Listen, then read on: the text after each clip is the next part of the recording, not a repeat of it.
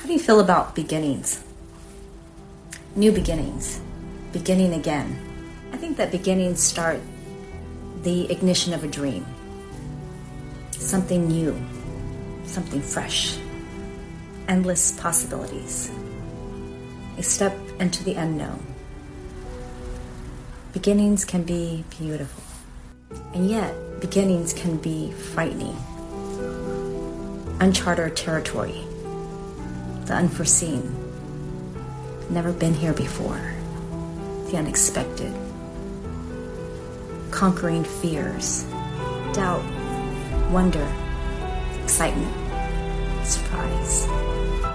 Hidden in all of that unforeseen lies the beautiful chaos of the trials and tribulations of what's to come next, and a beautiful journey to transformation. Every milestone reached is a testament of our perseverance, and that success should be celebrated. We should celebrate our tenacity and our determination. So how do you embrace this change when you want to step into this new adventure, this new transformational journey? When you want to change something in your life, do something different, or become someone different? How do you let go of that fear when you feel like you're stepping into a dark room? It can be hard when you're facing challenges and dealing with things that you're not used to.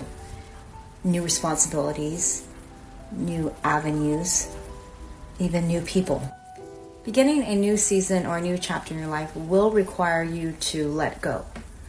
Let go and leave behind old patterns, old belief systems, friends, family even, environment. If any of this resonates with you, I'd like for you to consider the following. Ask yourself if there's any area specifically in your life that you have been wanting to begin again. Uh, start new, start fresh, start again. A relationship, a job, an environment, a habit. And I invite you to ask yourself the following questions.